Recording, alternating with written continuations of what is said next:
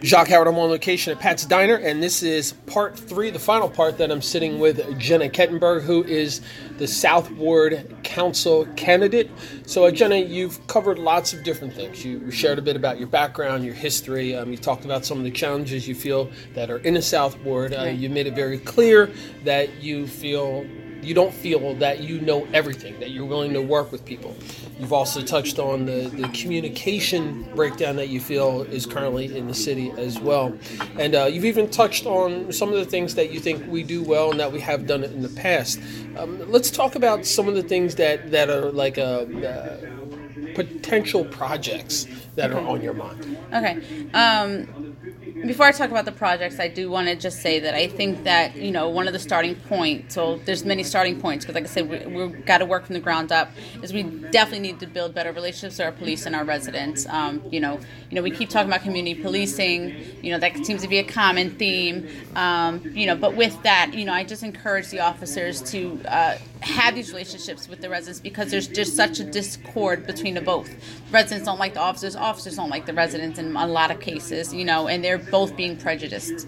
So that's something we need to work on. We need, um, you know, to develop um, different community uh, events if you will, just meet and greet events, mm-hmm. something like that. So the and we need the officers just familiar familiarize themselves with the residents and you know listen to what the residents are saying. I think that more of that needs to get done. Mm-hmm. Um, in terms of projects, and you know all those things just need to get done in the city, you know, before we can really build the city up. But in terms of projects, you know, living in the South Ward, you know, we have riverfront.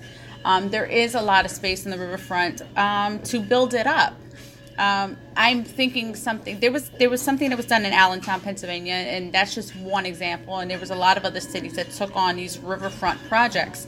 Um, the people can really benefit from and would really like a place to live, work, and play. Mm-hmm. So why not build up um, on the riverfront somewhere where it's like an office, you know, an office center on some floors, and you have uh, upscale restaurants, and you also have um, entertain other forms of entertainment or just like lofty apartments and stuff like that.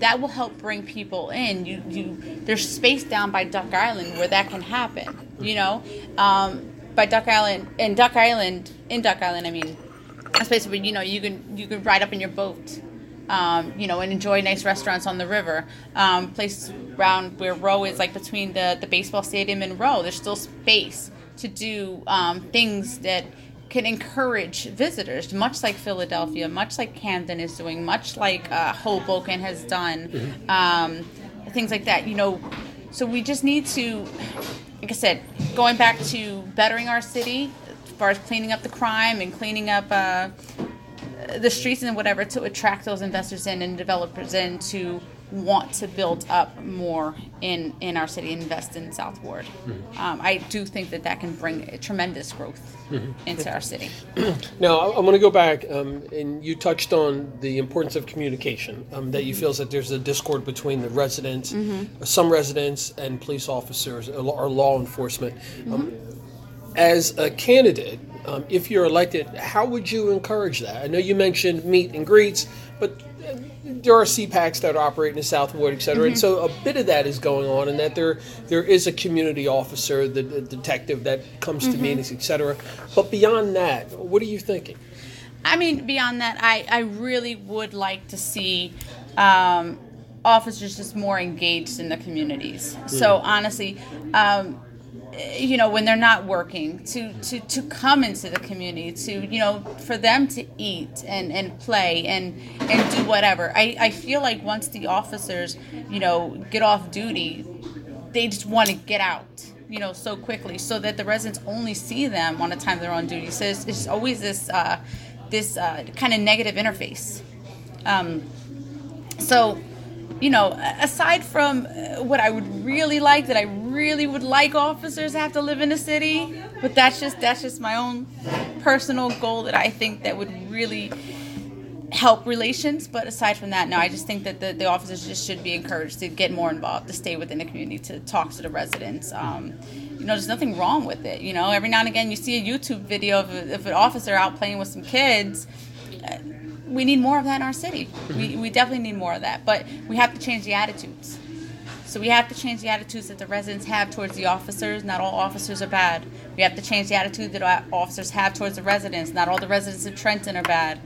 Um, you know, once we change that dynamic um, and just start respecting one another, I think those things will fall into place. All right. And uh, my final question for you is for the voters who don't know who Jenna Kettenburg is and they've heard you, um, specifically, what would you like to say to them?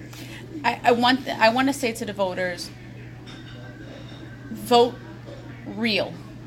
Vote for somebody who inherently loves the city. Vote for somebody who is invested in the city. Vote for somebody that was a member of the Boys and Girls Club and the Keystone Club and you know everything you can imagine growing up in high school and junior high school. Vote for the person that never left. Vote for the person that came back to try to make a change. Vote for the person that genuinely sees great potential in the city of Trenton. Um, ask me questions. Reach out to me. You know, um, vote for the person that can speak up. Vote for the person that can relate to other individuals. Vote for the person that can speak on our behalf, that can be our voice, um, that can articulate what it is that's needed for the city and what it is that our residents are asking for, and can articulate that not only amongst the city, but also outside of the city, and develop professional relationships. Vote for that person.